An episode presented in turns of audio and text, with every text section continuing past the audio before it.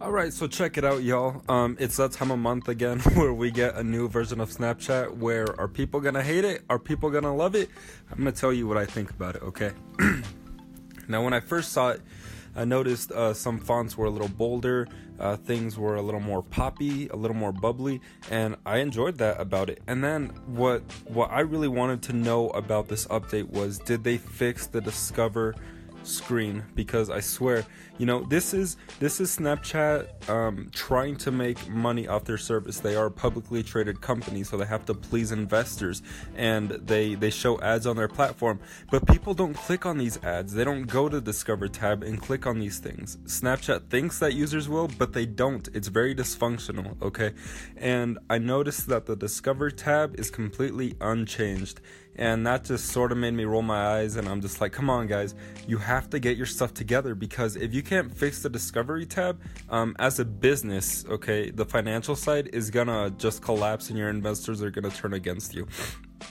As far as the users go i don't think uh, people care that much because they don't actually want to click into these things but you know i'm sure they'd appreciate some fun articles popping up that you know is intuitive for them to look at without having to tap into them and manually doing everything. So that's that's the one thing i did not like. But you know everything else essentially if you know if you go back to the actual messaging tab so the leftmost tab there's uh, two new sections to it. You have groups and you have stories. So essentially you can swipe left twice uh, from that messaging screen. And the first time you swipe left, you will see everyone's stories, just their stories, okay? And then you can swipe left again and you will see your groups if you use Snapchat groups. I don't personally. But um if you if you okay, if you swipe right twice again, then you'll get back to just your messages, and stories don't pop up there anymore, so you don't have to go digging to find them or anything. So that's a plus on Snapchat's side, and I think users are gonna, you know, feel a little bit of relief uh, seeing this update. Who knows? People might not like it, but me using it, I've, I, I mean, I've used it for like two minutes, right?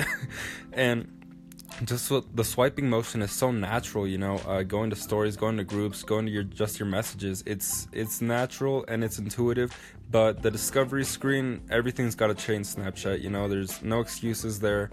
Um, just find something that works. But uh, as far as your users, I think they're going to be pleased after this. So uh, call in if you guys have the Anchor app, call into my podcast and let me know what you guys think about this. You know, I'll add it to my episode. Thank you very much for living, for, for living, for listening, guys.